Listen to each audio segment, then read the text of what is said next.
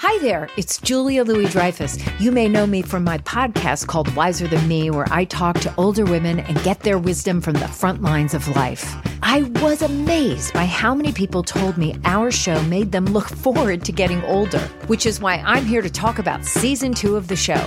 Sally Field, Billie Jean King, Beverly Johnson, Ina Garten, Bonnie Raitt, just to name a few. All hail old women. Wiser Than Me season two is out now from Lemonada Media. This is Merriam Webster's Word of the Day podcast for Thursday, November 26th.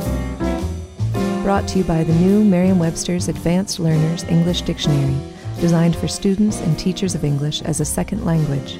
Learn more at learnersdictionary.com.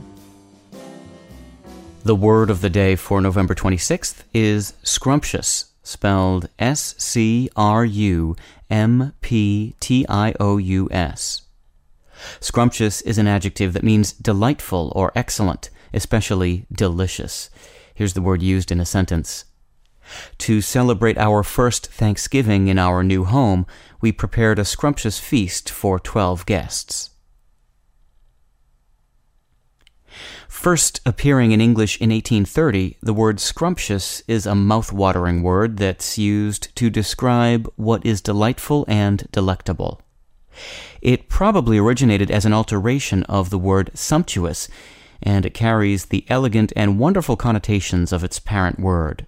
Sumptuous derives via Middle English from the Latin verb sumere, meaning to take or spend. The British author Roald Dahl had some fun with scrumptious and created a delightful coinage when he inserted the infix diddly into the word to make scrumdiddlyumptious, the word that chocolate magnate Willy Wonka uses to name his best-selling treats in his novel Charlie and the Chocolate Factory. Happy Thanksgiving. Visit the all-new learnersdictionary.com, the ultimate online home for teachers and learners of English. A free online dictionary, audio pronunciations, custom study lists, and interactive exercises are available now at learnersdictionary.com.